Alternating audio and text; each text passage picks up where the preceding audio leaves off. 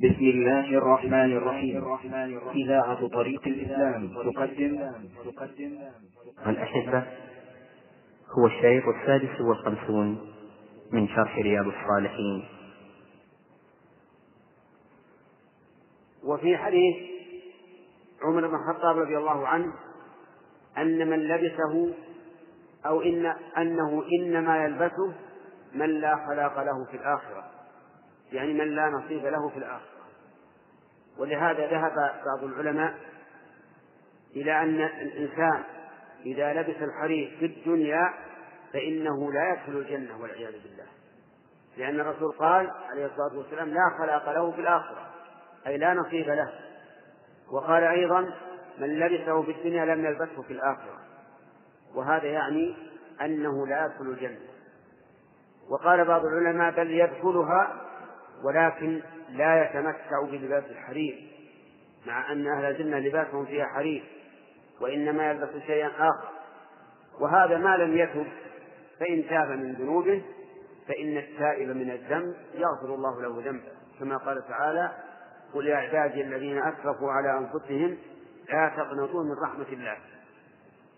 إن الله يغفر الذنوب جميعا. وهذا في الحرير الطبيعي. الذي يخرج من دون القلب وأما الحرير الصناعي فليس حراما لكن لا ينبغي للرجل أن يلبسه لما فيه من الميوعة والتنزل بحال الرجل التي ينبغي أن يكون فيها خشنا. يلبس ثياب الرجولة لا ثياب النعومة. لكن الفائدة من قولنا إنه إن الصناعي لا ليس حراما. يعني لو لبس طاقية من الحرير الصناعي أو سروالا لا يرى فهذا لا بأس به. وأما القميص والغترة فلا ينبغي وإن كان حلالا لا ينبغي أن يلبسه الرجل لما فيه من الميوعة والتجني ولأن الجاهل إذا رآه يظنه حريرا طبيعيا فيظن أن ذلك سائغ للرجال وربما يقتدي به. والسلامة أسلم للإنسان والله أعلم.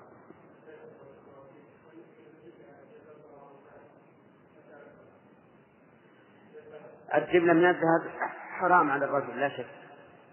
وأما المرأة فإن قارن ذلك عقيدة اعتقاد أنها أنها تحبب المرأة إلى زوجها فهي حرام.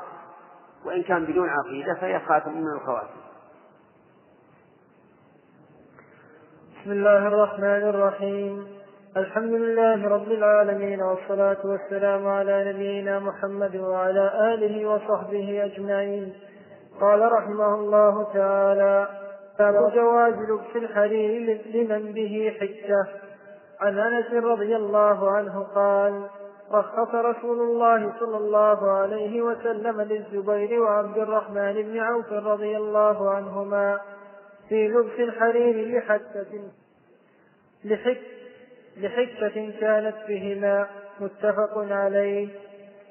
باب, باب النهي عن افتراش جلود النمور والركوب عليها. عن معاوية رضي الله عنه قال قال رسول الله صلى الله عليه وسلم لا تركبوا الخز ولا النمار. حديث حسن.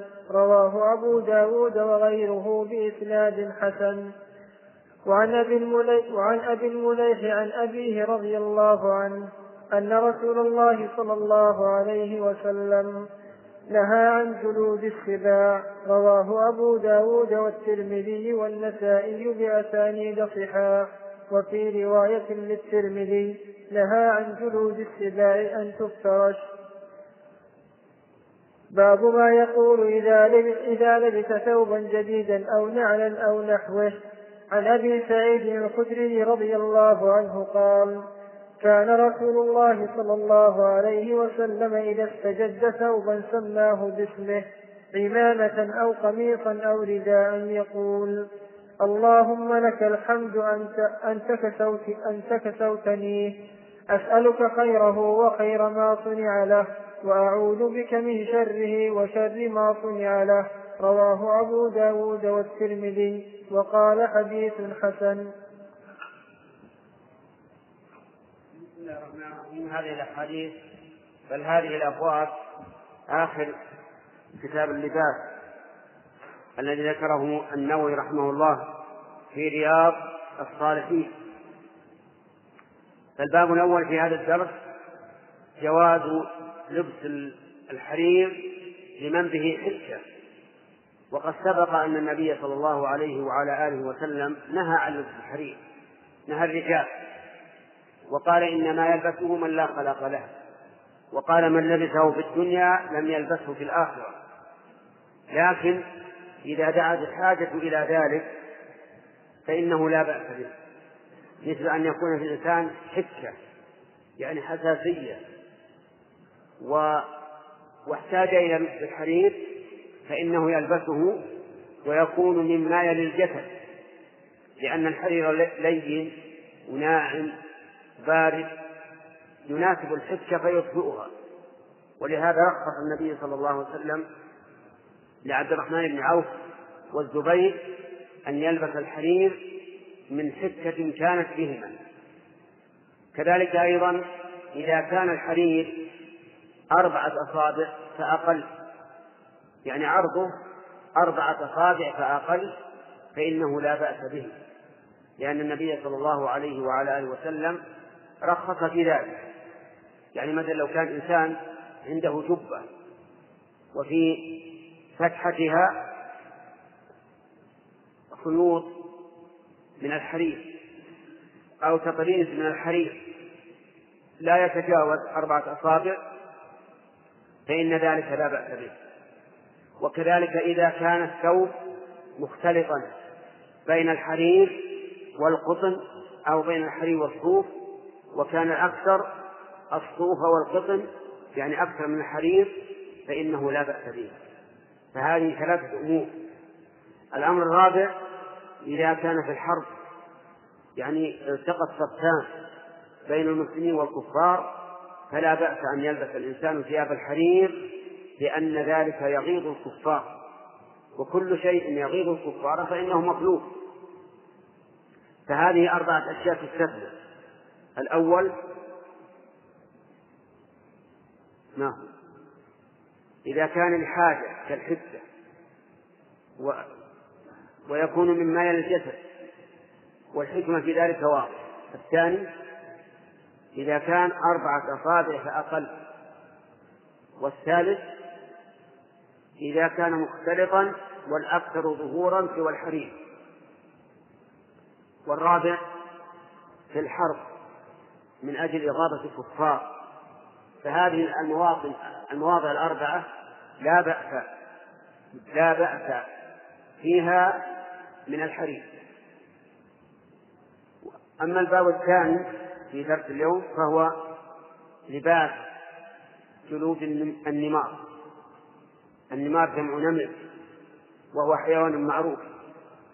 فلا يجوز للإنسان أن يلبس فروا من جلود النمار.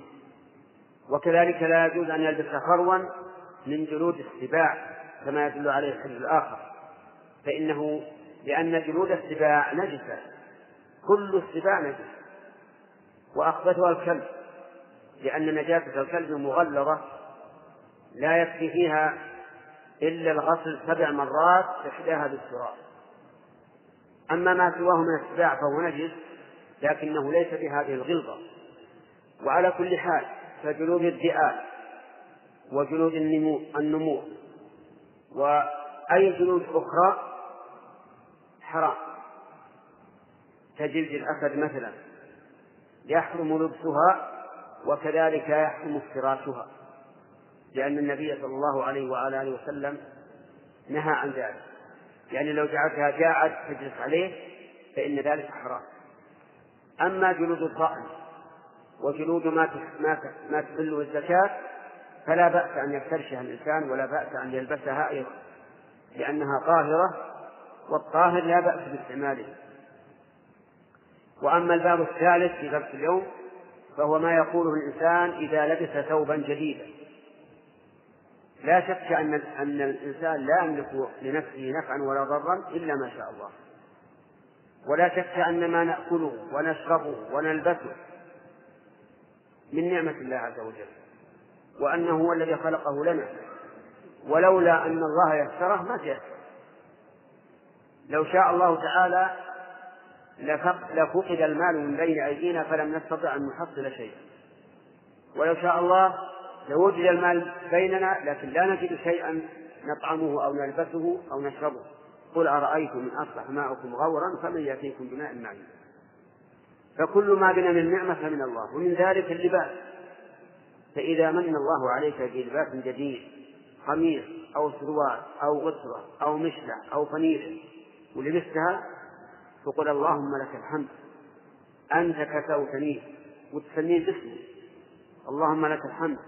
أنت كسوتني هذا القميص أنت كسوتني هذا السروال أنت كسوتني هذه الغسرة أنت كسوتني هذه الطاقية أنت كسوتني هذه الفنيلة أنت كسوتني هذه المشلة أي شيء تلبسه وهو جديد تحمد الله.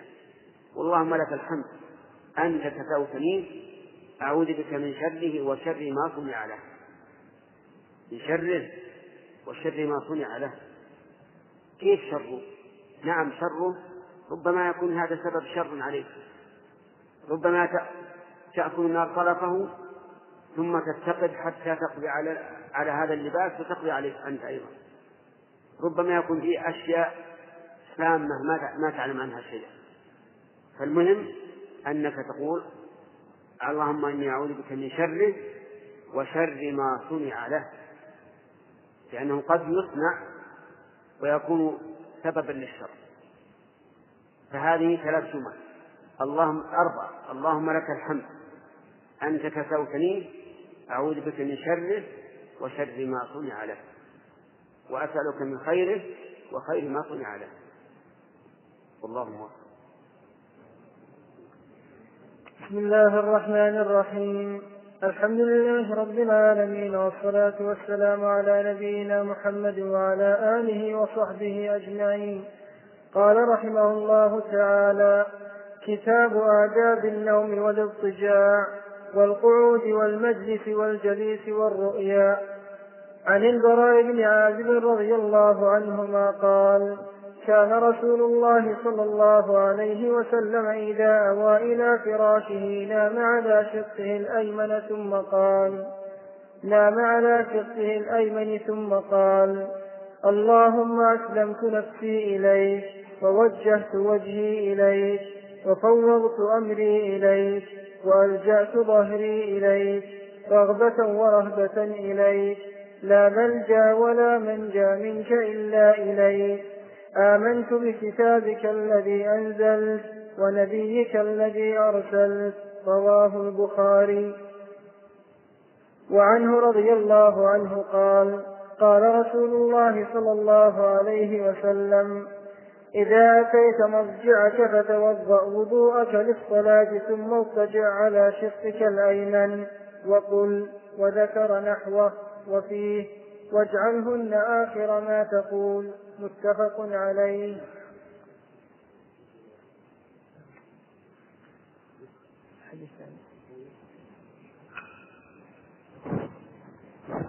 بسم الله الرحمن الرحيم. عقد المؤلف رحمه الله في رياض الصالحين كتابا في آداب النوم والجلوس والجليس وغير ذلك مما يحتاج إليه الإنسان في حياته. وهذا يدل على أن هذا الكتاب كتاب شامل عام. ينبغي لكل مسلم أن يقتنيه وأن يقرأه وأن يفهم ما فيه. فذكر المؤلف رحمه الله آداب النوم. والنوم من آيات الله عز وجل الدالة على كمال قدرته ورحمته وحكمته. قال الله تعالى ومن آياته منامكم بالليل والنهار وابتغاؤكم من فضله. وهو وهو نعمة من الله سبحانه وتعالى على العبد. لأنه يستريح فيه من تعب سابق وينشط فيه لعمل الله. فهو ينفع الإنسان فيما مضى عما مضى وفيما يستقبل. وهو من كمال من كمال الحياة الدنيا. وذلك لأن الدنيا ناقصة فتكمل بالنوم لأجل الراحة. لكنه نقص من وجه آخر بالنسبة للحي الذي القيوم عز وجل وهو الله. فإن الله تعالى لا تأخذه سنة ولا نوم لكمال حياته فهو لا يحتاج إلى النوم ولا يحتاج إلى شيء هو الغني الحميد عز وجل. لكن الإنسان في هذه الحياة الدنيا بشر, بشر ناقص يحتاج إلى تكميل فمن ذلك النوم. والنوم عبارة أن الله سبحانه وتعالى يقبض النفس حين النوم. لكنه ليس القبض التام الذي تحصل به المفارقة التامة. ولذلك تجد الإنسان حيا ميتا في الحقيقة. لا يحس بما عنده لا يسمع قولا ولا يبصر شخصا ولا يشم رائحة. ولكنه لم تخرج نفسه من بدنه. الخروج الكامل. قال الله تبارك وتعالى الله يتوفى الأنفس حين موتها وهذه الوفاة الكبرى. والتي لم تمت في منامها. يتوفاها في منامها. فيمسك التي قضى عليها الموت وهي الأولى ويرسل الأخرى وهي النائمة يعني يطلقها إلى أجل مسمى لأن كل شيء عند الله تعالى بمقدار كل شيء عنده بأجل مسمى كل فعله جل وعلا حكمة في غاية الإتقان. فهذا النوم من آيات الله عز وجل. تأتي القوم مثلا في حجرة في سطح في بر وهم أمو وهم نيام كأنهم جثث موت كأنهم جثث موت. ثم هؤلاء القوم يبعثهم الله عز وجل. قال الله تعالى وهو الذي يتوفاكم في الليل ويعلم ما جرحتم بالنهار. ثم يبعثكم فيه ليقضى أجل مسمى ثم إليه مرجعون. ثم إن الإنسان يعتبر يعتبر بالنوم اعتبارا آخر. وهو إحياء الأموات بعد الموت. فإن القادر على رد الروح حتى يصفو الإنسان ويستيقظ ويعمل عمل عمله في الدنيا قادر على أن يبعث الأموات من قبورهم. وهو على كل شيء قدير.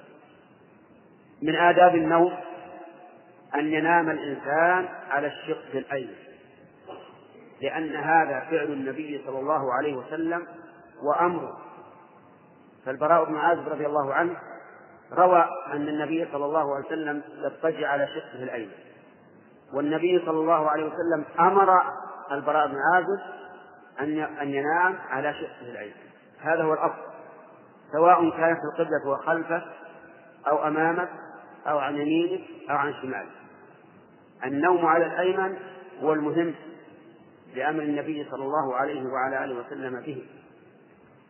بعض الناس اعتاد أن ينام على الجنب الأيسر لو نام على الجنب الأيمن ربما لا يأتيه النوم لكن يعود نفسه لأن المسألة ليست بالأمر الهين. ثبتت من فعل الرسول وأمر الرسول عليه الصلاة والسلام.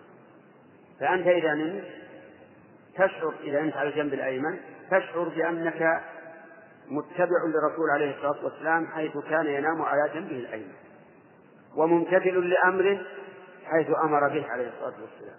على الجنب الأيمن وعود نفسك يمكن ما تنام أول ليلة ثاني ليلة أو أكثر لكن عود نفسك.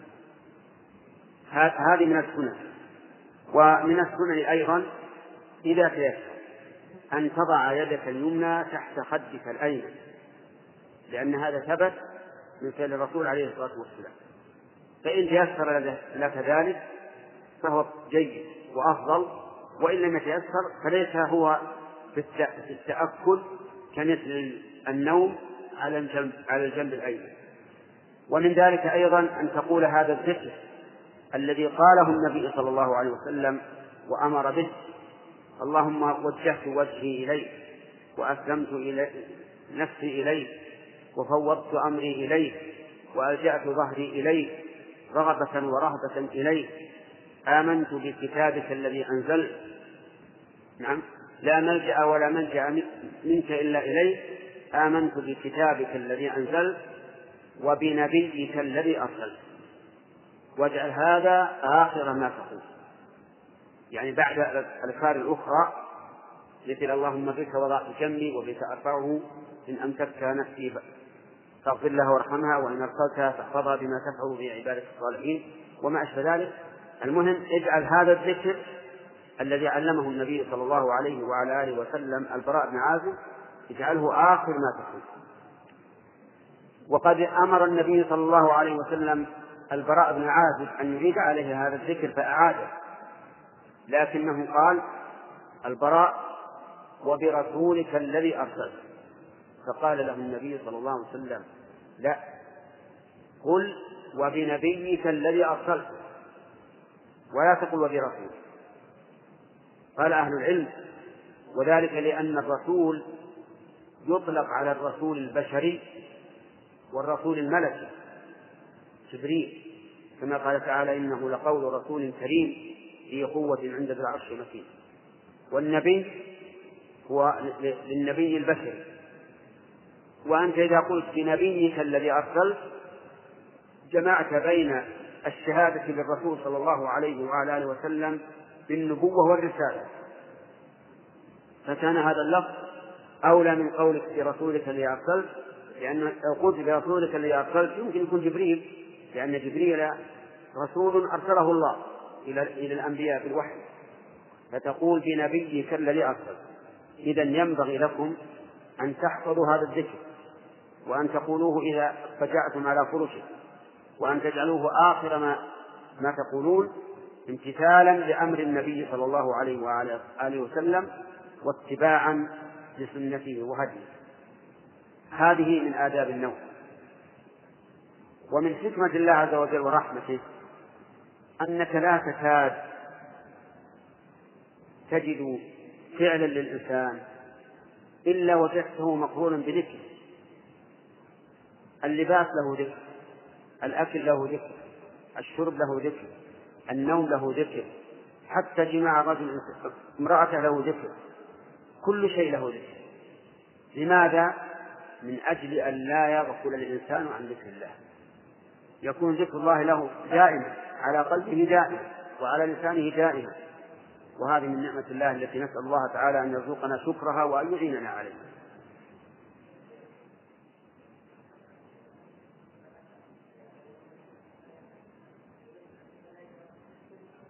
أي عود نفسك عود نفسك يا أخي. أي نعم مثل ما قلت. عود نفسك شوي شوي. بسم الله الرحمن الرحيم.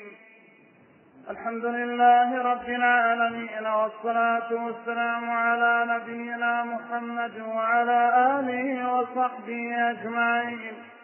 نقل المؤلف رحمه الله تعالى عن عائشة رضي الله عنها قالت كان النبي صلى الله عليه وسلم يصلي من الليل إحدى عشرة ركعة فإذا طلع الفجر صلى ركعتين خفيفتين ثم اضطجع على شقه الأيمن حتى يجيء المؤذن فيؤذن متفق عليه.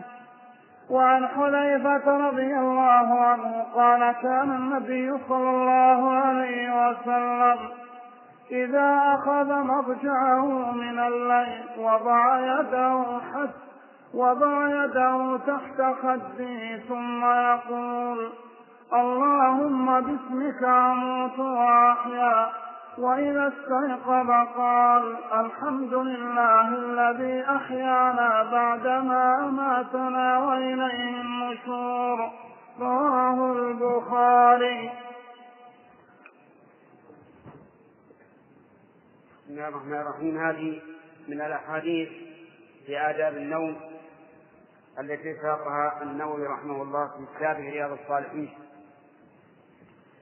وقد سبق أن النبي صلى الله عليه وعلى آله وسلم أمر البراء بن عازب أن يقول حين يضع أن أن يضطجع على جنبه الأيمن وأن يقول اللهم وجهت وجهي إليك وأسلمت نفسي إليك وفوضت أمري إليك إلى آخر الحديث. وبينا أن السنة والأفضل أن ينام الإنسان على الجنب الأيمن. وفي حديث حذيفة رضي الله عنه أنه ينبغي أن يضع الإنسان يده تحت خده. ومعلوم أن اليد اليمنى تحت الخد الأيمن. وهذا ليس على سبيل الوجوب ولكنه على سبيل الأفضلية. فإن تيسر لك هذا وإلا فالأمر واسع ولله فكان صلى الله عليه وسلم يضع يده تحت خده ويقول باسمك اللهم أموت وأحيا. يعني أنني أموت وأحيا بإرادة الله عز وجل. والمراد بالموت هنا والله أعلم موت النوم لأن النوم يسمى وفاة. أو أنه الموت الأكبر الذي هو مفارقة الروح للبدن ويكون كقوله تعالى قل إن صلاتي ونسكي ومحياي ومماتي لله رب العالمين. وإذا قام قال الحمد لله الذي أحيانا بعدما أماتنا وإليه النشور وهذا يؤيد أن المراد بالموت في قوله اللهم بك أموت باسمك اللهم أموت وأحيا يعني موت النوم وهو الموت الأصغر. أما حديث عائشة رضي الله عنها فقد أخبرت أن النبي صلى الله عليه وعلى آله وسلم يصلي من الليل إحدى عشرة ركعة وهذا أكثر ما يصلي. إما إحدى عشرة وإما ثلاثة عشر. وقد ينقص عن ذلك حسب ما تكون حاله عليه الصلاة والسلام من النشاط وعدم النشاط. ثم كان إذا طلع الفجر صلى ركعتين خفيفتين وهما سنة الفجر. فإن السنة أن يخففهما. فيقرأ في الأولى قل يا أيها الكافرون وفي الثانية قل والله أحد أو في الأولى قولوا آمنا بالله وما أنزل إلينا إلى آخر الآية في سورة البقرة وفي الثانية قل يا أهل الكتاب تعالوا إلى كلمة سواء بيننا وبينكم في آل عمران. والمهم أن يخففهما الركوع والسجود والقيام والقعود لكن بشرط أن لا يخل بالطمأنينة لأنه لو أخل بالطمأنينة لفترت ثم يضطجع على جنبه الأيمن عليه الصلاة والسلام بعد أن يصلي الركعتين. سنة الفجر سنة الفجر يضطجع على الجنب الأيمن حتى يؤذنه المؤذن. يعني حتى يعلمه بأن وقت الإقامة قد جاء. فيخرج ويصلي.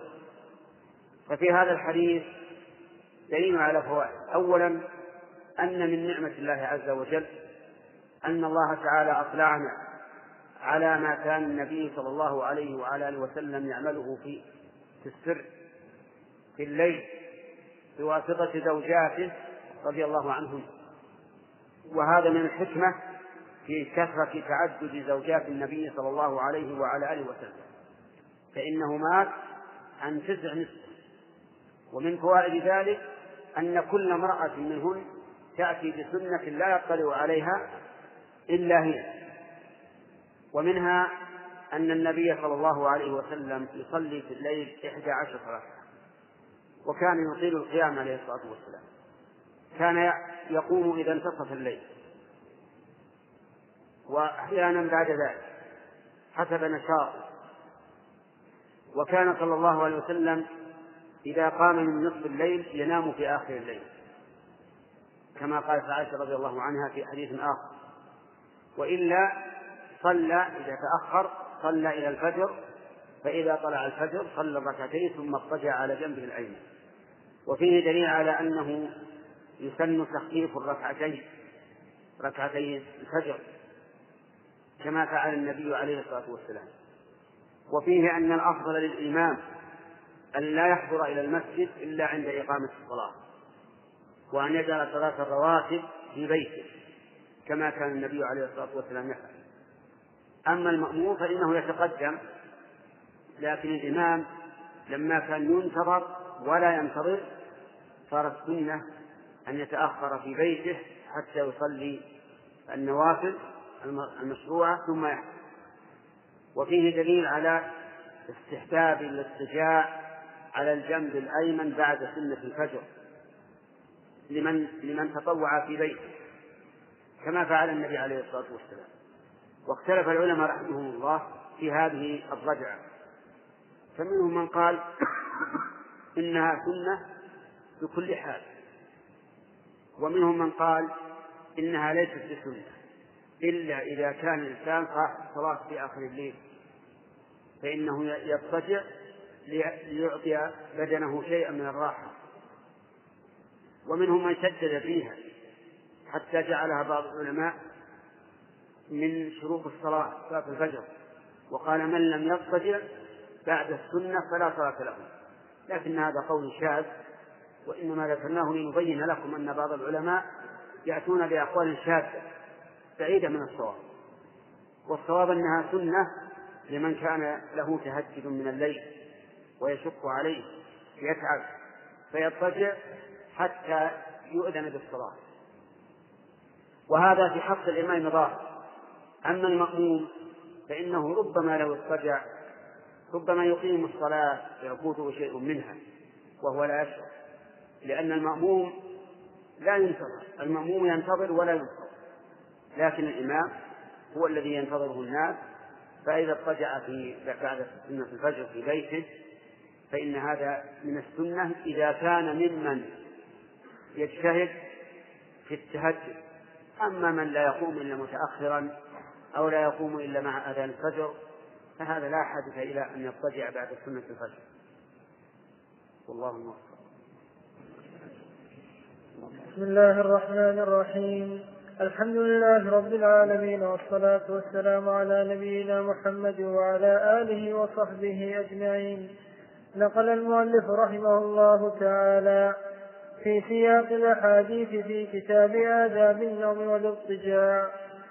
عن يعيش بن ابن طحفة الغفاري رضي الله عنهما قال قال أبي بينما أنا مضطجع في المسجد على بطني إذا رجل إذا رجل يحركني برجله فقال إن هذه ضجعة إن هذه ضجعة إن هذه ضجعة يبغضها الله. قال فنظرت فإذا رسول الله صلى الله عليه وسلم رواه أبو داود بإسناد صحيح. وعن أبي هريرة رضي الله عنه عن رسول الله صلى الله عليه وسلم قال من قعد مقعدا لم يذكر الله تعالى فيه كانت عليه من الله تعالى فرة ومن اضطجع مضطجعا لا يذكر الله تعالى فيه كانت عليه من الله فرة رواه أبو داود بإسناد حسن. الرحيم. هذه بقية الأحاديث الواردة في آداب النوم والاضطجاع ذكر فيها المؤلف حديث عيسى بن صخجة أو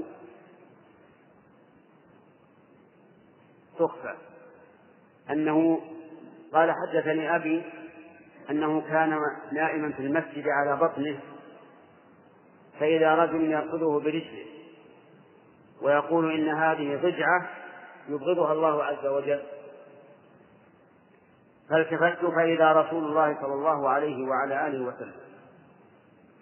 ففي هذا الحديث دليل على أنه لا ينبغي للإنسان أن ينام على بطنه لا سيما في الأماكن التي يغشاها الناس لأن الناس إذا رأوه على هذه الحال فهي رؤية مكروهة. لكن إذا كان في الإنسان وجع في بطنه وأراد أن ينام على هذه الكيفية لأنه أريح له فإن هذا لا بأس به لأن هذه حاجة.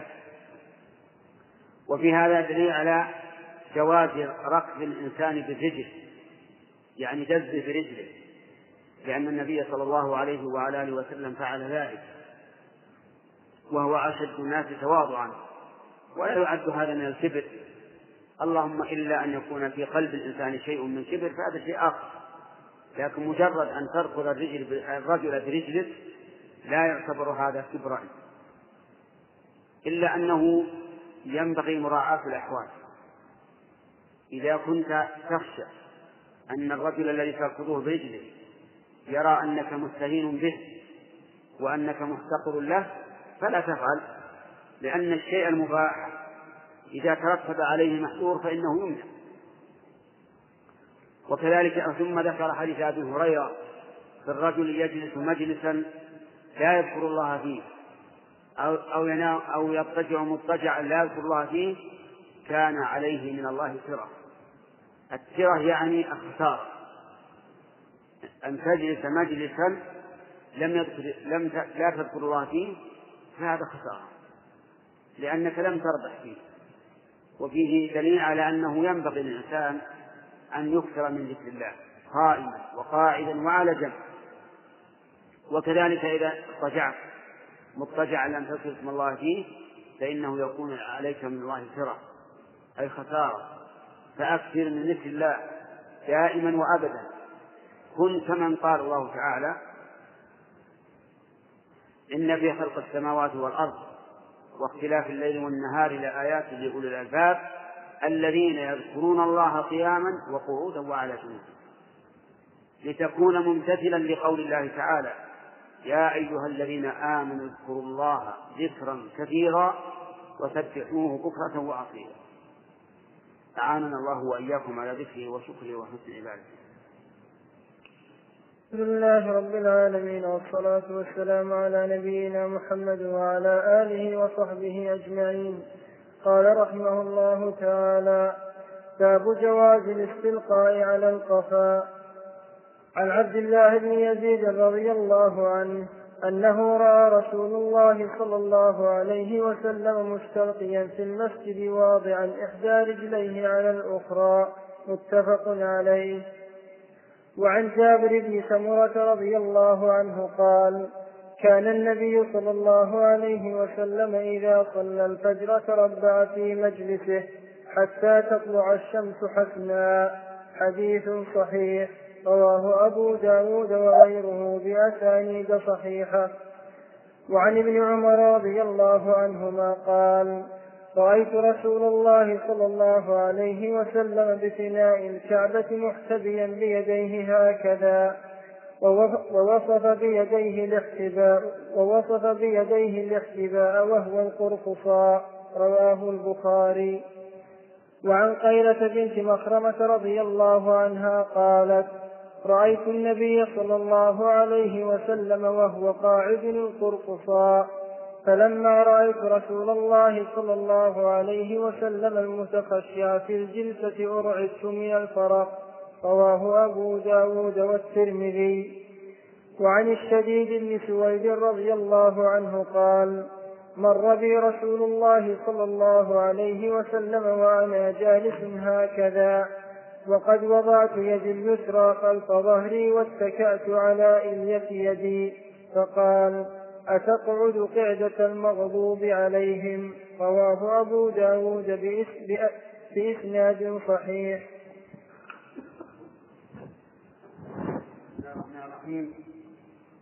هذا الباب الذي عقده النووي رحمه الله في رياض الصالحين في بيان النوم على الظهر. وقد سبق أن الأفضل لمن أراد أن ينام أن ينام على الجنب الأيمن. وسبق أن النوم على البطن لا ينبغي إلا لحاجة. وبقي النوم على الظهر. فهذا لا بأس به.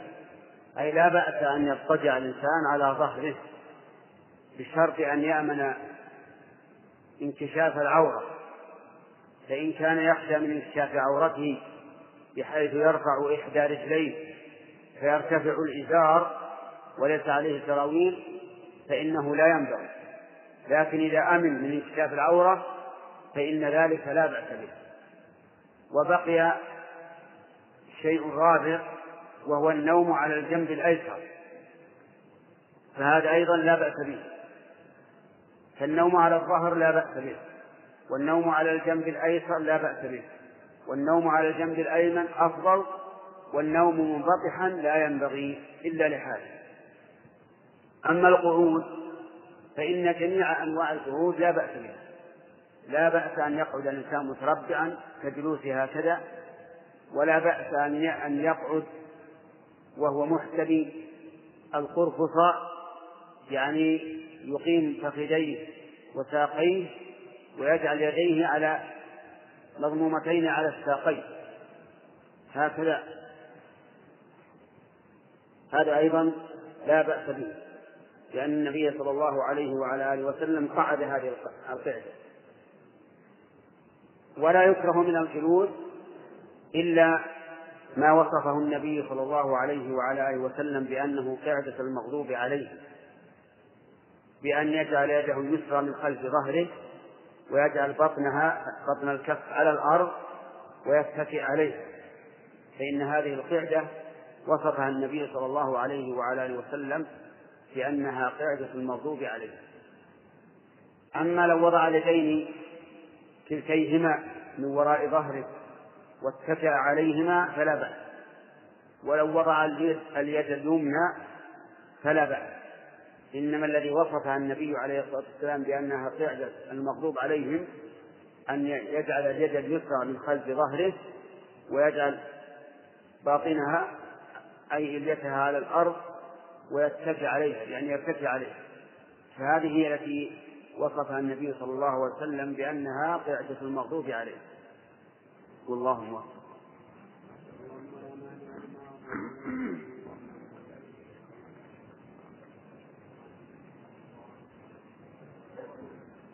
بسم الله الرحمن الرحيم. الحمد لله رب العالمين والصلاة والسلام على نبينا محمد وعلى آله وصحبه أجمعين. قال رحمه الله تعالى باب في آداب المجلس والجليس. عن ابن عمر رضي الله عنهما قال قال رسول الله صلى الله عليه وسلم لا يقين أحدكم رجل من مجلسه ثم يجلس فيه ولكن توسعوا وتفسحوا. وكان ابن عمر إذا قام له رجل من مجلسه لم يجلس فيه. متفق عليه. وعن أبي هريرة رضي الله عنه أن رسول الله صلى الله عليه وسلم قال إذا قام أحدكم من مجلس ثم رجع إليه فهو أحق به رواه مسلم.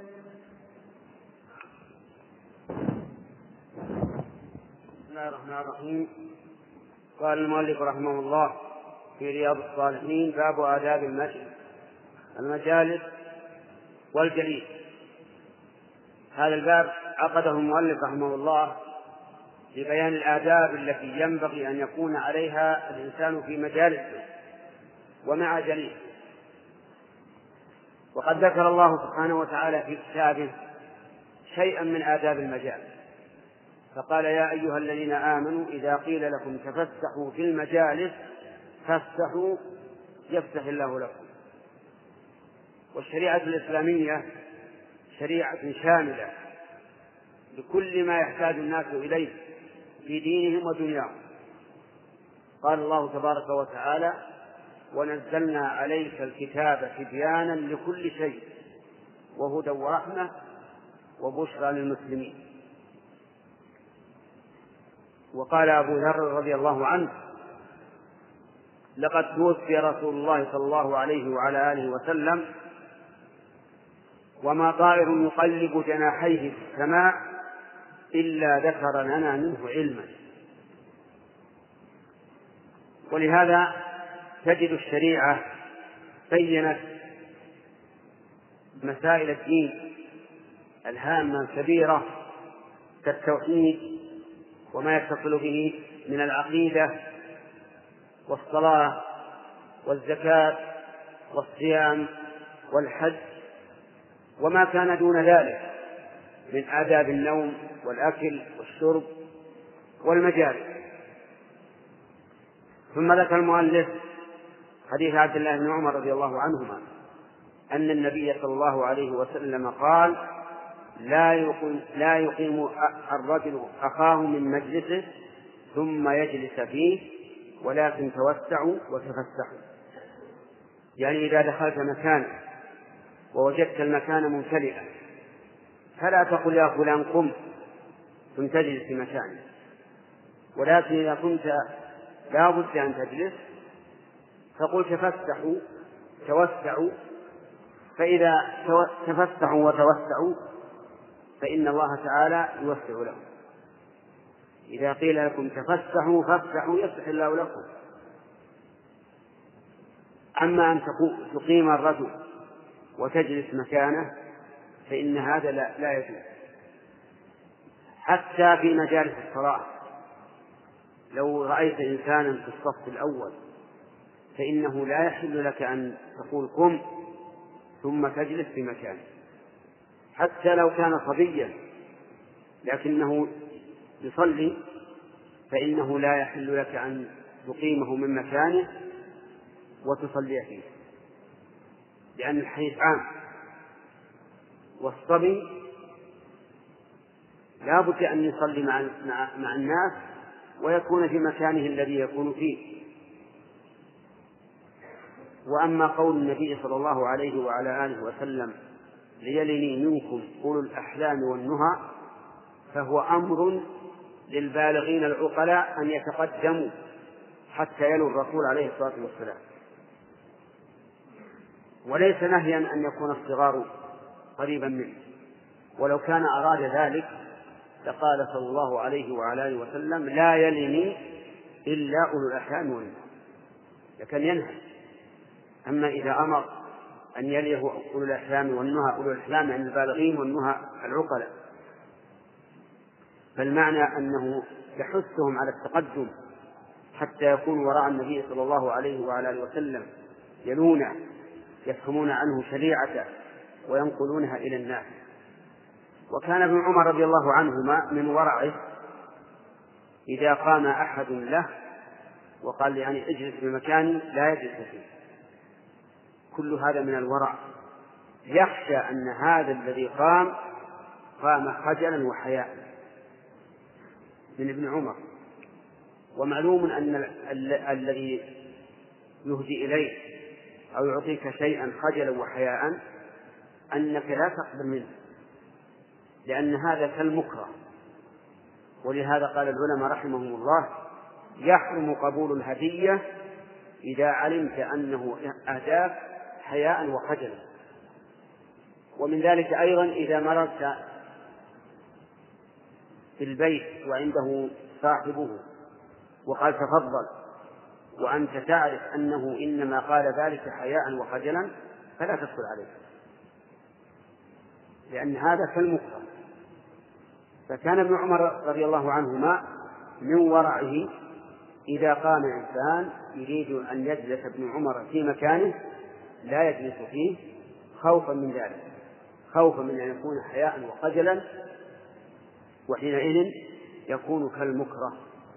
هذا من آداب الجلوس التي شرع النبي صلى الله عليه وسلم لأمته أن لا يقيم الرجل أخاه من مجلسه ثم يجلس فيه. والله أكبر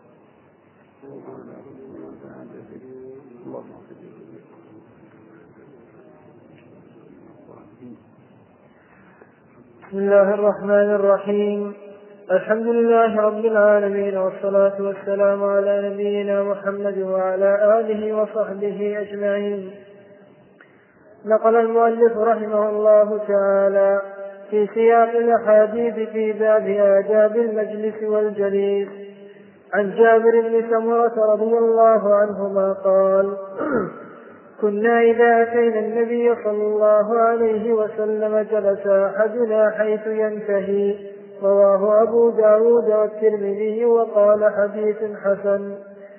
وعن أبي عبد الله سلمان الفارسي رضي الله عنه قال قال رسول الله صلى الله عليه وسلم لا يغتسل رجل يوم الجمعة ويتطهر ما استطاع من طهر.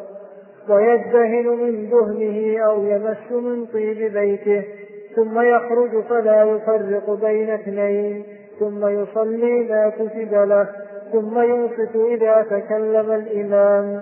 إلا غفر له ما بينه وبين الجمعة الأخرى رواه البخاري.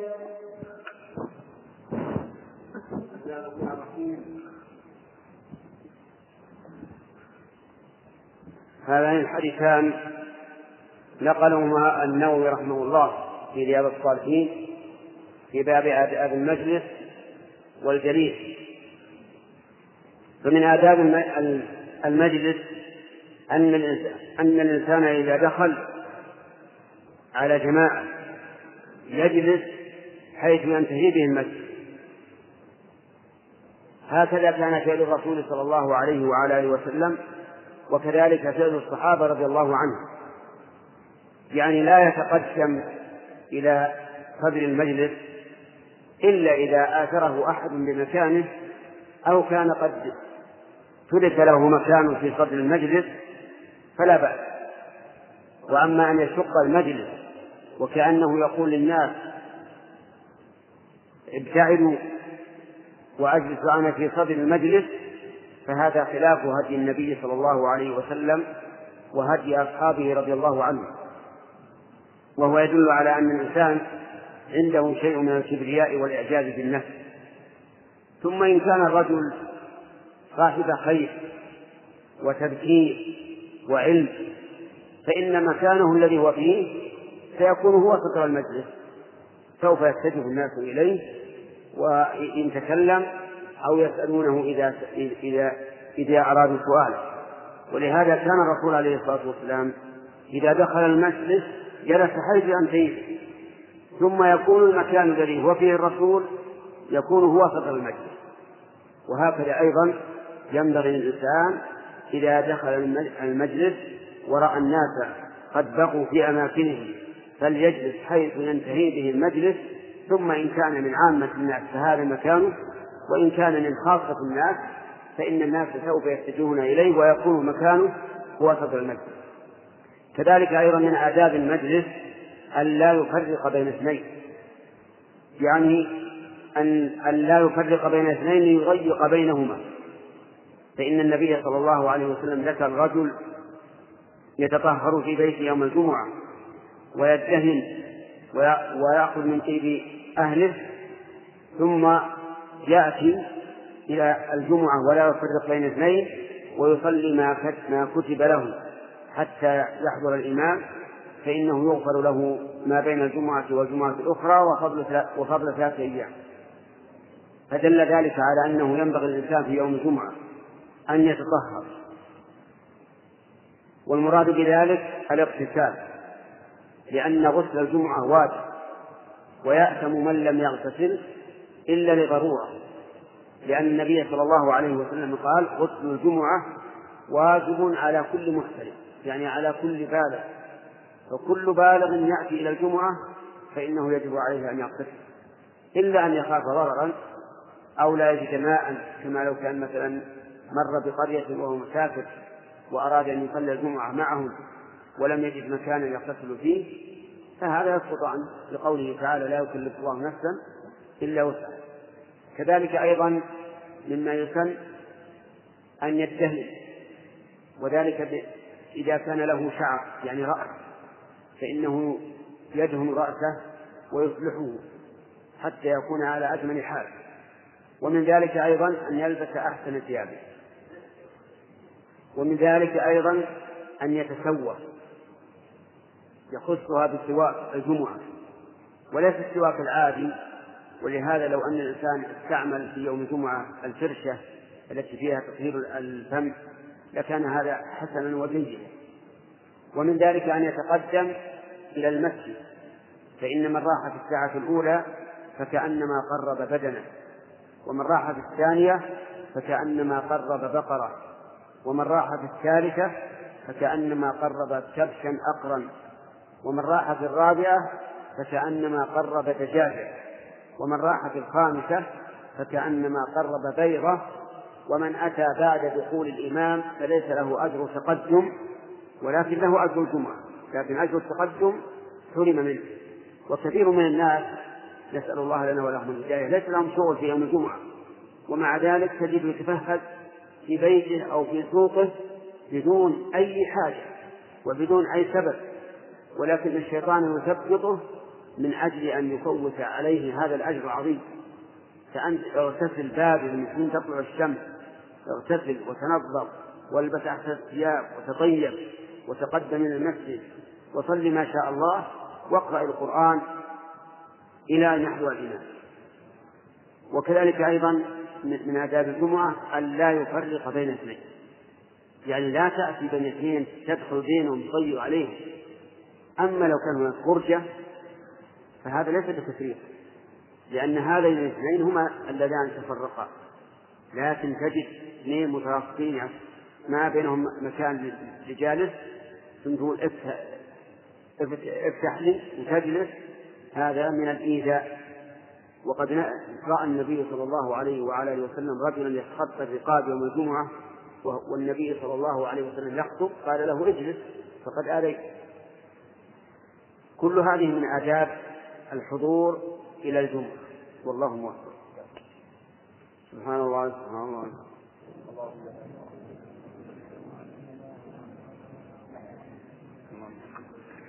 بسم الله الرحمن الرحيم. الحمد لله رب العالمين والصلاة والسلام على نبينا محمد وعلى آله وصحبه أجمعين. نقل المؤلف رحمه الله تعالى في سياق الأحاديث في باب آداب المجلس والجليس. عن عمرو بن شعيب عن أبيه عن جده رضي الله عنه أن رسول الله صلى الله عليه وسلم قال لا يحل لرجل أن يفرق بين اثنين إلا بإذنهما. رواه أبو داود والترمذي وقال حديث حسن. وفي رواية لأبي داود لا يجلس بين رجلين إلا بإذنهما. وعن حذيفة وعن حذيفة بن اليمان رضي الله عنه أن رسول الله صلى الله عليه وسلم لعن من جلس وسط الحلقة. رواه أبو داود بإسناد حسن. وروى الترمذي عن أبي مجلز أن رجلا قعد وسط حلقة فقال حذيفة ملعون على لسان محمد صلى الله عليه وسلم أو لعن الله على لسان محمد صلى الله عليه وسلم من جلس وسط الحلقة. قال الترمذي حديث حسن صحيح. وعن أبي سعيد الخدري رضي الله عنه قال سمعت رسول الله صلى الله عليه وسلم يقول خير المجالس أوسعها. رواه أبو داود بإسناد صحيح على شرط البخاري. وعن أبي, وعن أبي هريرة رضي الله عنه قال قال رسول الله صلى الله عليه وسلم من جلس في مجلس فكثر فيه لغطه فقال قبل أن يقوم من مجلسه ذلك سبحانك اللهم وبحمدك أشهد أن لا إله إلا أنت أستغفرك وأتوب إليك. إلا غفر له ما كان في مجلسه ذلك. رواه الترمذي وقال حديث حسن صحيح.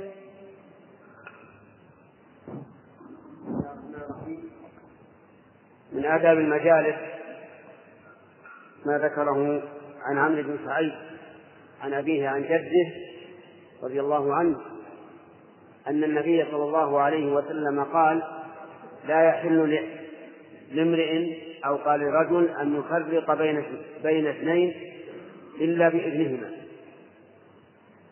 يعني إذا جئت ووجدت شخصين جلس أحدهما إلى جنب الآخر فلا تفرق بينهما.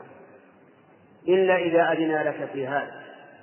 إما إذنا باللسان يعني إذا قال تعال اجلس هنا أو بالفعل بأن يتفرق بعضهما عن بعض إشارة إلى أنك تجلس بينهما. وإلا فلا تفرق لأن هذا من سوء الأدب إن قلت تفسح ومن ومن الأذية إن جلست وضيقت عليهما. ومن الآداب أيضا أن يجلس الإنسان حيث انتهى به المجلس كما سبق. فلا يجوز للإنسان أن يجلس وسط الحلقة. يعني إذا رأيت جماعة متحلقين سواء كانوا متحلقين على من يعلمهم أو على من يتكلم معهم المهم إذا كانوا حلقة فلا تجلس في وسط الحلقة. وذلك لأنك تحول بينهم تحول بينه وبين من من معه ثم إنهم لا يرضون في الغالب أن يجلس أحد في الحلقة يتقدم عليه فيكون في هذا عدوان عليهم وعلى حقوقهم إلا إذا أذنوا له في أن وقفت مثلا وكان المكان ضيقا وقالوا تفضل اجلس هنا فلا حرج. أما بدون إذن فإن حذيفة بن اليمان أخبر بأن النبي صلى الله عليه وعلى آله وسلم لعن من جلس في وسط الحلقة. كذلك أيضا من آداب من آداب المجالس أن الإنسان إذا جلس مجلسا فكثر فيه لغطه فإنه يكفره أن يقول سبحانك اللهم وبحمدك أشهد أن لا إله إلا أنت أستغفرك وأتوب إليك قبل أن يقوم المجلس. فإذا قال ذلك فإن هذا يمحو ما كان منه من لغط. وعليه فيستحق أن يختم المجلس الذي كثر فيه اللغط بهذا الذكر بهذا الدعاء. سبحانك اللهم وبحمدك أشهد أن لا إله إلا أنت أستغفرك وأتوب إليك. ومما ينبغي في المجالس أيضا أن تكون واسعة فإن سعة المجالس من خير المجالس خير المجالس أوسعها أن تكون واسعة لأن إذا كانت واسعة حملت أناسا كثيرين وصار فيها انشراح وسعة صدر وهذا على حسب الحاج. قد يكون بعض الناس حجر بيت بيته ضيقة لكن إذا أمكنت السعة السعة فهو أحسن لأنه يحمل أناسا كثيرين ولأنه أشرح للصدر. والله أعلم.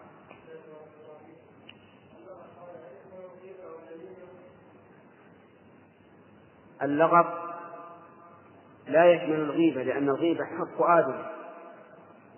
لكن قد ينفعه فيما بينه وبين الله وأما صاحبه الذي اغتابه فلا بد أن يستحل منه. يقول له مثلا إن يقول في كذا وكذا حللني هذا إذا وصله العلم. وإذا كان لم يصله فإنك تستغفر له. وتثني عليه في المكان الذي أنت وثبته فيه ويكفر الله عنك بذلك.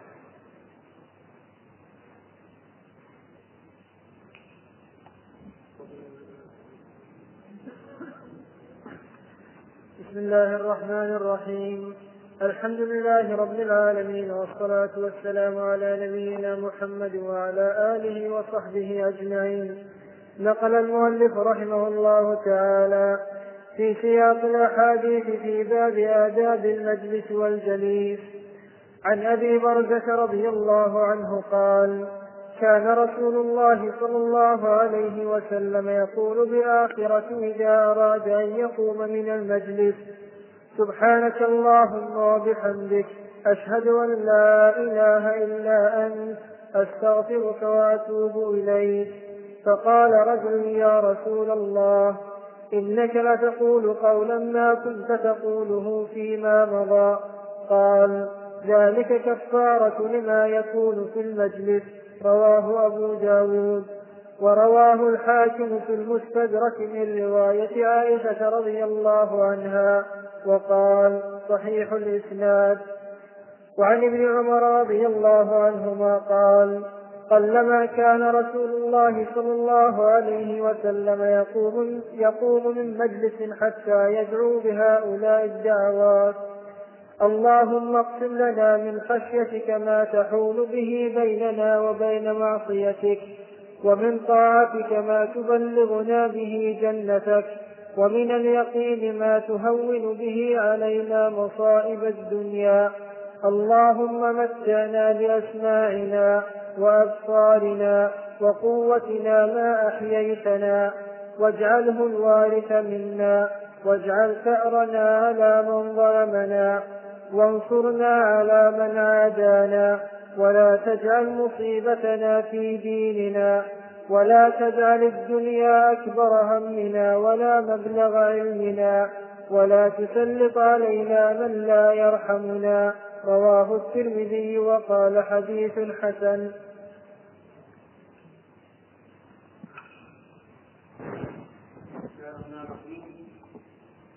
سبق لنا أن النبي صلى الله عليه وعلى آله وسلم قال من جلس مجلسا فكثر فيه لغطه فليقل سبحانك اللهم ربنا وبحمدك أشهد أن لا إله إلا أنت أستغفرك وأتوب إليك. وفي حديث أبي بردة الذي وصله المؤلف في الحديث السابق دليل على أن النبي صلى الله عليه وعلى آله وسلم كان يفعله. وبين أن هذا كفارة المجلس. وقلما يجلس الإنسان مجلسا إلا حصل له فيه شيء من اللغط من اللغو من ضياع الوقت. فيحسن أن يقول ذلك كلما قام من سبحانك اللهم ربنا وبحمدك أشهد أن لا إله إلا أنت أستغفرك وأتوب إليك حتى يكون كفارة للمجلس. أما الحديث الآخر الذي ذكره المؤلف رحمه الله عن ابن عمر أن النبي صلى الله عليه وسلم قال لما يقوم المجلس إلا قال وذكر تمام الحديث فهذا يأتي الكلام عليه إن شاء الله في في درس آخر. والمقصود بهذا أن الرسول صلى الله عليه وسلم كان يقول ذلك في أكثر أحيانه. ولكن هل هو في كل مجلس حتى مجالس الوعظ مجالس الذكر؟ في هذا نظر وابن عمر رضي الله عنهما ليس يتابع النبي صلى الله عليه وسلم في كل مجلس بل قد يفوته بعض المجال فإن قال الإنسان هذا الذكر في أثناء المجلس أو في أول أو في آخره حصل بذلك السنة التي كان النبي صلى الله عليه وسلم يفعلها. والله موفق.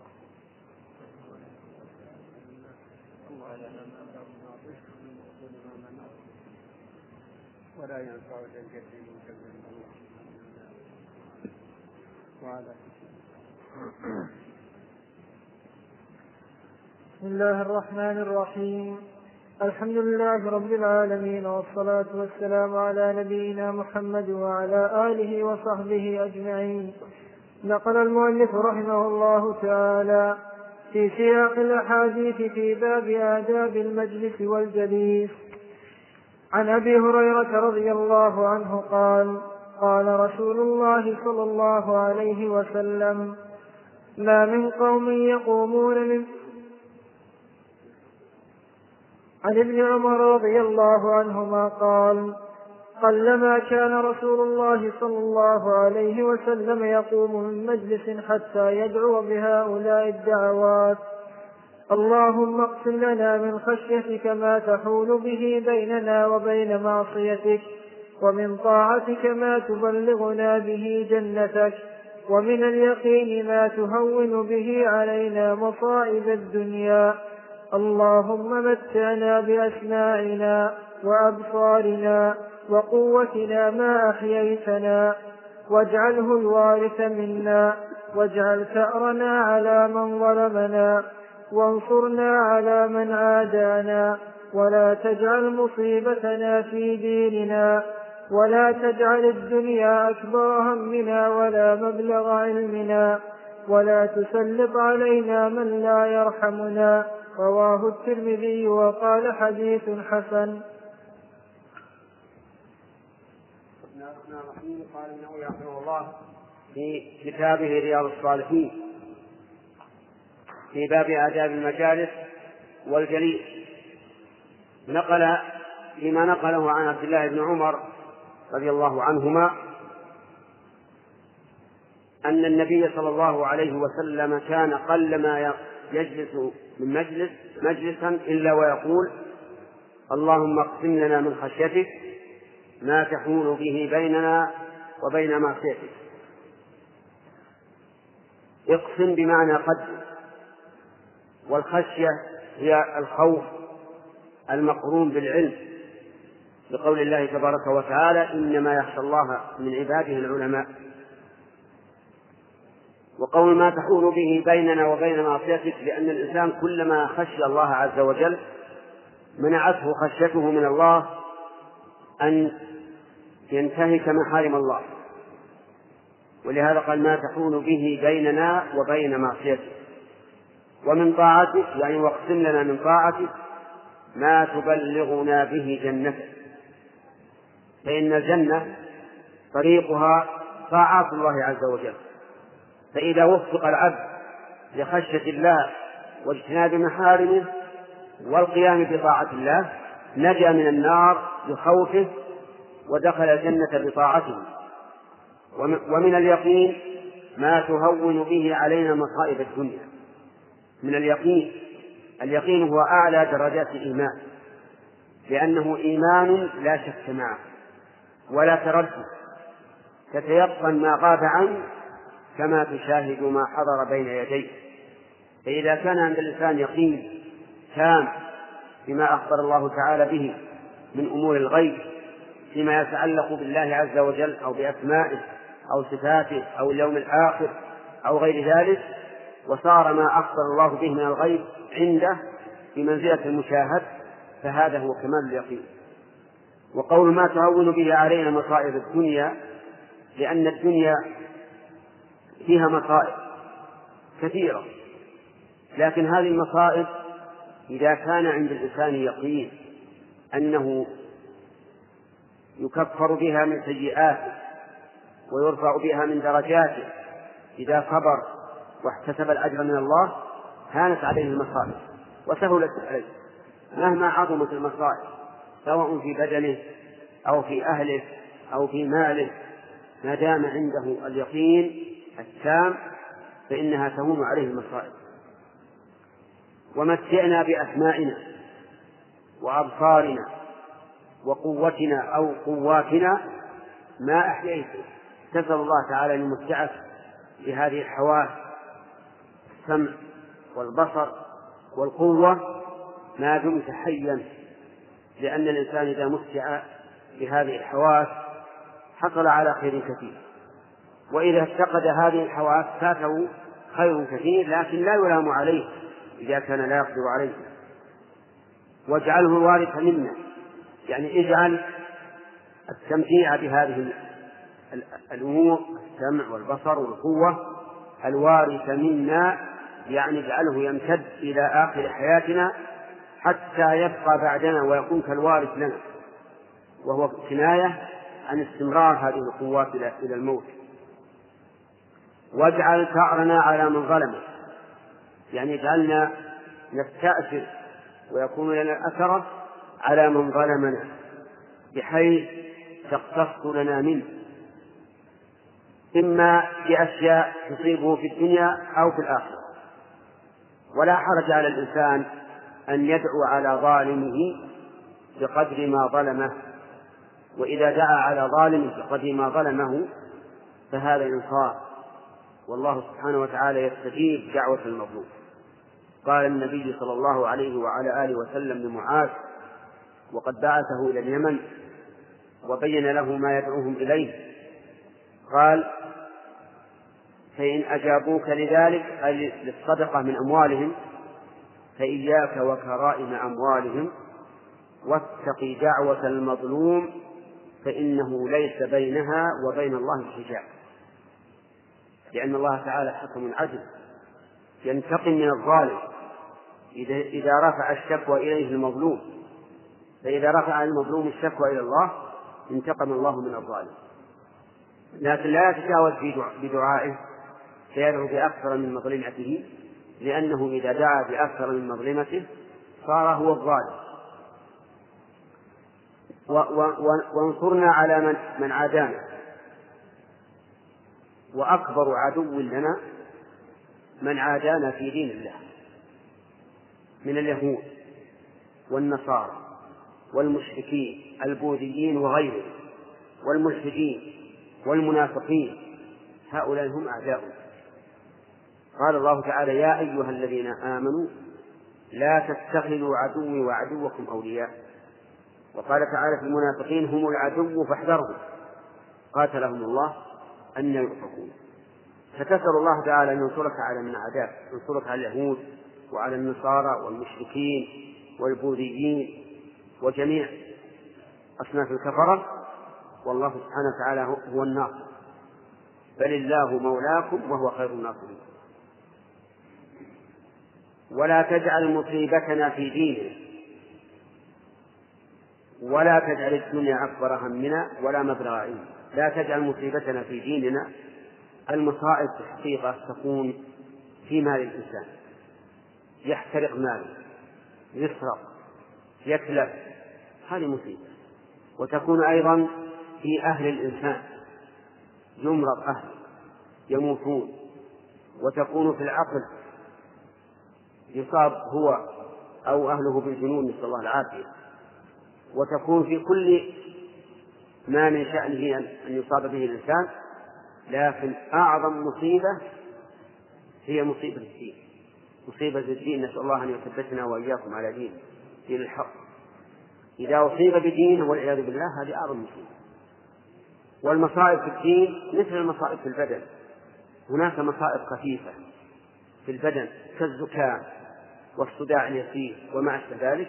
وهناك مصائب في الدين خفيفة كشيء من المعاصي وهناك مصائب في الدين مهلكة مثل الكفر الشرك الشك وما أشبه ذلك هذه مهلكة مثل الموت للبدن. فأن تسأل الله أن لا يجعل مصيبتك في دين أما المصائب التي دون الدين فإنها سهلة. المصاب من حرم الثواب نسأل الله العافية. ولا تجعل الدنيا أكبر همنا ولا مبلغ علمنا ولا ولا تسلط علينا بذنوبنا من لا يرحمنا. لا تجعل الدنيا أكبر همنا بل اجعل الآخرة أكبر همنا ولا ننسى نصيبنا من الدنيا. لا بد الإنسان من الدنيا لكن لا تكن الدنيا أكبر همنا ولا مبلغ علمه. بل يسأل الله أن يجعل مبلغ علمه علم, علم الآخرة. أما علم الدنيا وما يتعلق بها فهذه مهما كانت ستزول يعني لو كان الإنسان عالما في الطب عالما في الفلك عالما في الجغرافيا عالما في أي شيء من علوم الدنيا فهي علوم تزول الكلام على علم الشر علم الآخرة هذا هو المهم. ولا تسلط علينا من لا يرحمنا.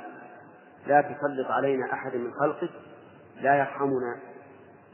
يعني وكذلك من من من يرحمنا. لا تسلط لا تسلط علينا أحدا لكن الذي يرحمك لا ينالك منه السوء. لكن الذي ينالك منه السوء هو أن يسلط عليك من لا يرحمك نسأل الله أن لا يسلط علينا من لا يرحمك فكان الرسول عليه الصلاة والسلام إذا جلس مجلسا يقول هذا الشيء لكنه ليس بداعي كما سبق لنا في درس أمس إنما يقول ذلك كثيرا والله أعلم.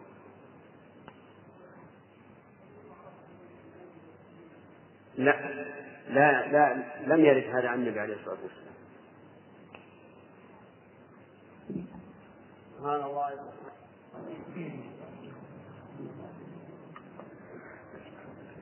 بسم الله الرحمن الرحيم. الحمد لله رب العالمين والصلاة والسلام على نبينا محمد وعلى آله وصحبه أجمعين. نقل المؤلف رحمه الله تعالى في سياق الأحاديث في باب آداب المجلس والجليس. عن أبي هريرة رضي الله عنه قال قال رسول الله صلى الله عليه وسلم ما من قوم يقومون من مجلس لا يذكرون الله تعالى فيه إلا قاموا عن مثل جيفة حمار وكان لهم حسرة. رواه أبو داود بإسناد, بإسناد صحيح. وعنه رضي الله عنه عن النبي صلى الله عليه وسلم قال ما جلس قوم مجلسا لم يذكروا الله تعالى فيه ولم يصلوا على نبيهم فيه إلا كان عليهم كره فإن شاء عذبهم وإن شاء غفر لهم. رواه الترمذي وقال حديث حسن. وعنه رضي الله عنه عن رسول الله صلى الله عليه وسلم قال من قعد مقعدا لم يذكر الله تعالى فيه كانت عليه من الله كرة. ومن التجع مضطجعا لا يذكر الله تعالى فيه كانت عليه من الله كرة. رواه أبو داود بإسناد حسن. هذه ثلاثة أحاديث في بيان آداب المجلس وكلها تدل على أنه ينبغي للإنسان إذا جلس مجلسا أن يغتنم ذكر الله عز وجل والصلاة على النبي صلى الله عليه وعلى آله وسلم. حيث أنها تدل على أن أنه ما جلس قوم مجلسا لم يذكروا الله ولم يصلوا على النبي صلى الله عليه وعلى آله وسلم إلا كان عليهم من الله فرح يعني قطيعة وخسارة. إن شاء عذبهم وإن شاء غفر لهم ولكن كيف يكون ذلك؟ يكون هذا إذا جلس الرجل مثلا ذكر للجماعة شيئا من آيات الله عز وجل فإن هذا من ذكر الله. مثل أن يقول نحن في هذه الأيام في دفء كأننا في الربيع وهذا من آيات الله. أننا في عز الشتاء وفي أشد ما يكون من أيام الشتاء بردا نكون في هذا الحر كأننا في الصيف. فهذا من آيات الله. ويقول مثلا لو اجتمع الخلق على أن يدهنوا الجو هذا الدفء في هذه الأيام التي جرت العادة أن تكون باردة ما استطاعوا إلى ذلك سبيلا وما أشبه ذلك. أو مثلا يذكر حالا حالا من أحوال النبي عليه الصلاة والسلام مثل أن يقول كان النبي عليه الصلاة والسلام أخشى الناس لله وأتقاهم لله فيذكر الرسول عليه الصلاة والسلام ثم يصلي عليه والحاضرون يكونون إذا استمعوا إليه مثله في الأجر. هكذا يكون ذكر الله عز وجل والصلاة على رسوله صلى الله عليه وسلم. وإن شاء ذكر الله من أصل. إذا جاءت قال ما شاء الله لا قوة إلا بالله لا إله إلا الله وما أشبه ذلك. المهم أن الإنسان العاقل يستطيع أن يعرف كيف كيف يذكر الله ويصلي على النبي صلى الله عليه وعلى آله وسلم في هذا المجلس ومن ذلك أيضا أنه إذا انتهى المجلس وأراد أن يقوم يقول سبحانك اللهم ربنا وبحمدك أشهد أن لا إله إلا أنت أستغفرك وأتوب إليك. وفي هذا دليل على أنه ينبغي الإنسان هذه الأحاديث الثلاثة على أنه ينبغي للإنسان أن لا يفوت عليه مجلسا ولا مضجعا إلا يذكر الله حتى يكون ممن قال الله فيهم الذين يذكرون الله قياما وقعودا وعلى جنوبهم والله موفق. بسم الله الرحمن الرحيم. الحمد لله رب العالمين والصلاة والسلام على نبينا محمد وعلى آله وصحبه أجمعين. قال رحمه الله تعالى باب الرؤيا وما يتعلق بها. قال الله تعالى ومن آياته منامكم بالليل والنهار.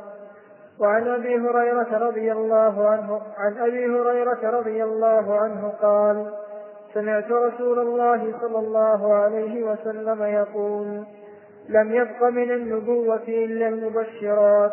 قالوا وما المبشرات؟ قال الرؤيا الصالحة. رواه البخاري.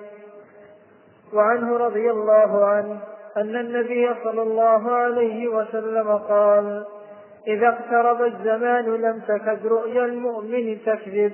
ورؤيا المؤمن جزء من ستة وأربعين جزءا من النبوة متفق عليه. وفي رواية أصدقكم رؤيا أصدقكم حديثا. وعنه رضي الله عنه قال قال رسول الله صلى الله عليه وسلم من رآني في المنام فسيراني في اليقظة أو كأنما رآني في اليقظة. لا يتمثل الشيطان بي. متفق عليه. وعن أبي سعيد الخدري رضي الله عنه أنه سمع النبي صلى الله عليه وسلم يقول إذا رأى أحدكم رؤيا يحبها فإنما هي فإنما هي من الله تعالى فليحمد الله عليها وليحدث بها. وفي رواية فلا يحدث بها إلا من يحب. وإذا رأى غير ذلك مما يكره فإنما هي من الشيطان فليستعذ من شرها ولا يذكرها لأحد فإنها لا تضره. متفق عليه.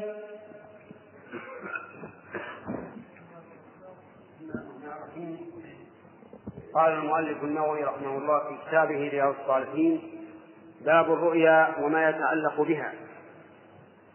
الرؤيا يعني رؤيا المنام. الإنسان إذا نام فإن الله تعالى يتوفى روحه. يتوفى روحه لكنها وفاة صغرى. كما قال الله تعالى وهو الذي يتوفاكم بالليل ويعلم ما جرحتم بالنهار ثم يبعثكم فيه ليقضى أجل مسمى. وقال الله تعالى الله يتوفى الأنفس حين موتها والتي لم تمت في منام وهذه الوفاة وفاة صغرى تذهب بها الروح تذهب فيها الروح إلى حيث يشاء الله. ولهذا كان من أذكار المنام أن تقول اللهم بك وضعت جنبي وبك أرفعه إن أمسكت روحي فاغفر لها وارحمها وإن أرسلتها فاحفظها بما تحفظ به عبادك الصالحين. ثم إن الروح في هذه الحال ترى منامات ومرائي تنقسم إلى ثلاثة أقسام رؤيا محبوبة ورؤيا مكروهة ورؤيا عبارة عن أشياء لا ليس لها معنى وليس لها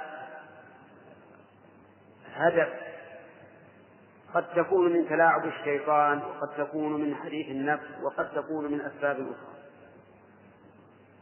فإذا رأى الإنسان ما يحب فهذه من الله عز وجل.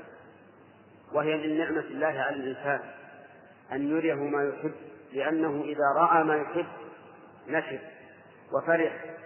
وصار هذا من البشرى من, من عاجل بشرى المؤمن الرؤيا الصالحة يراها أو ترى له ولهذا قال النبي صلى الله عليه وسلم لم يبق من النبوة إلا المبشرات.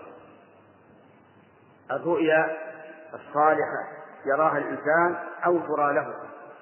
هذه بشرى وخير وهي من الله عز وجل.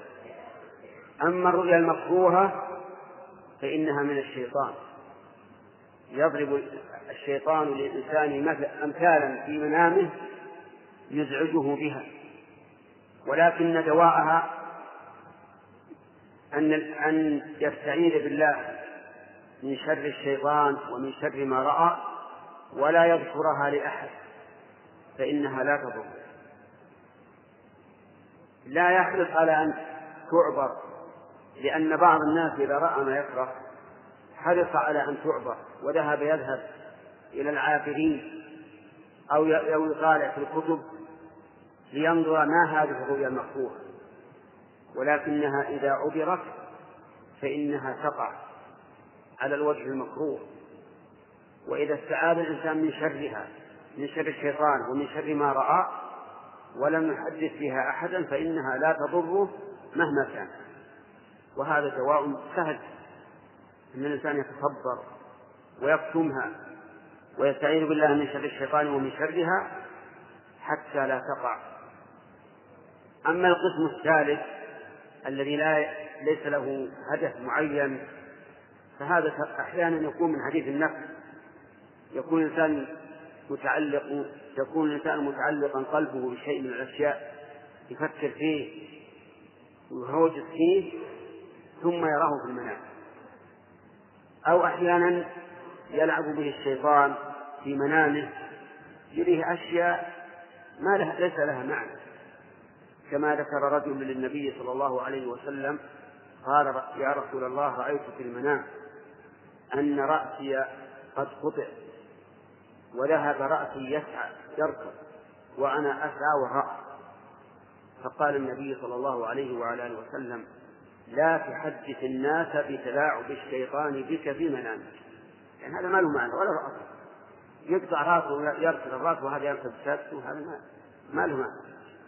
المهم أن هذه هي أقسام الرؤيا. وإذا ضرب للإنسان مثل بأبيه أو أمه أو أخيه أو عمه أو غير ذلك فقد يكون هذا هو الواقع وقد يكون من الشيطان. يتمثل الشيطان للنفس بصورة هذا الإنسان ويراه الناس إلا النبي صلى الله عليه وعلى آله وسلم. فإن الإنسان إذا رأى النبي على الوصف المعروف فإنه قد رآه حقا لأن الشيطان لا يتمثل بالنبي عليه الصلاة والسلام أبدا ولا يبدأ. فإذا رأى الإنسان شخصا ووقع في نفسه أنه النبي فليبحث عن أوصاف أوصاف هذا الذي رأى. هل تطابق أوصاف النبي عليه الصلاة والسلام؟ فهو هو. وإن لم تطابق فليس فليس النبي صلى الله عليه وسلم. وإنما هذا أوهام من الشيطان أوقع في نفس النائم أن هذا هو الرسول وليس هو الرسول. ولذلك دائما يأتي أحد يقول رأيت الرسول عليه الصلاة والسلام وقال كذا وفعل كذا.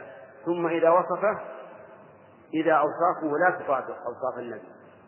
مع أنه في منامه وقع عليه أنه النبي لكنه إذا تحدث عن أوصافه فإذا هو ليس النبي صلى الله عليه وسلم فنجزم أن هذا ليس هو الرسول. أما لو وصف لنا ما رآه أو لو وصف لنا من رآه وانطبقت أوصافه على النبي صلى الله عليه وسلم فهو إياه. فهو النبي صلى الله عليه وعلى آله وسلم ولكن يجب أن نعلم أنه لا يمكن أن يحدثه النبي صلى الله عليه وعلى آله وسلم بشيء يخالف شريعة شريعته أبدا. يعني لو جاء إنسان وقال رأيت الرسول وقال لي كذا وأوصاني بكذا فإننا إن كان يخالف الشريعة فهو كذب. ويكون الكذب مما ممن تحدث به إذا انطبقت أوصاف من رآه على أوصاف النبي صلى الله عليه وعلى آله وسلم. والله الموفق سبحان الله سبحان الله.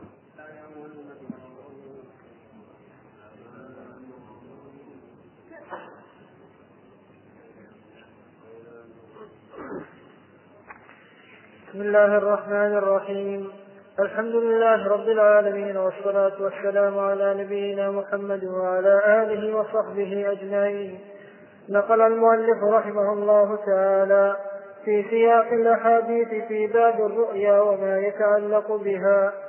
عن أبي قتادة رضي الله عنه قال قال النبي صلى الله عليه وسلم الرؤيا الصالحة وفي رواية الرؤيا الحسنة من الله والحلم من الشيطان.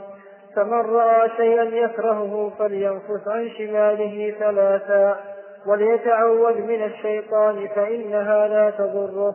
متفق عليه.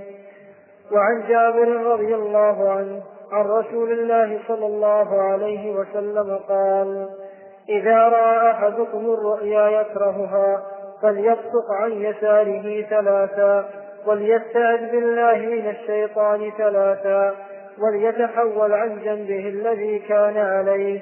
رواه مسلم. وعن واثرة بن الأسقى رضي الله عنه قال قال رسول الله صلى الله عليه وسلم إن من أعظم الفرع أن يدعي الرجل إلى غير أبيه أو يري عينه ما لم ترى أو يقول على رسول الله صلى الله عليه وسلم ما لم يقل. رواه البخاري. بسم الله الرحمن الرحيم. هذه الأحاديث فيما يتعلق بالرؤيا وسبق شيء من ذلك وبينا أن الرؤيا ثلاثة أقسام القسم الأول رؤيا حسنة صالحة فهذه من الله عز وجل. وذكرنا أنها فيما يسر وأنها من عاجل بشرى المؤمن. والثانية أو القسم الثاني الحلم وهذا من الشيطان. والغالب أنه يكون فيما يكره الإنسان. أي أن الشيطان يري الإنسان ما يكره حتى يفزع. مع تحيات إخوانكم في إذاعة طريق الإسلام والسلام عليكم ورحمة الله وبركاته.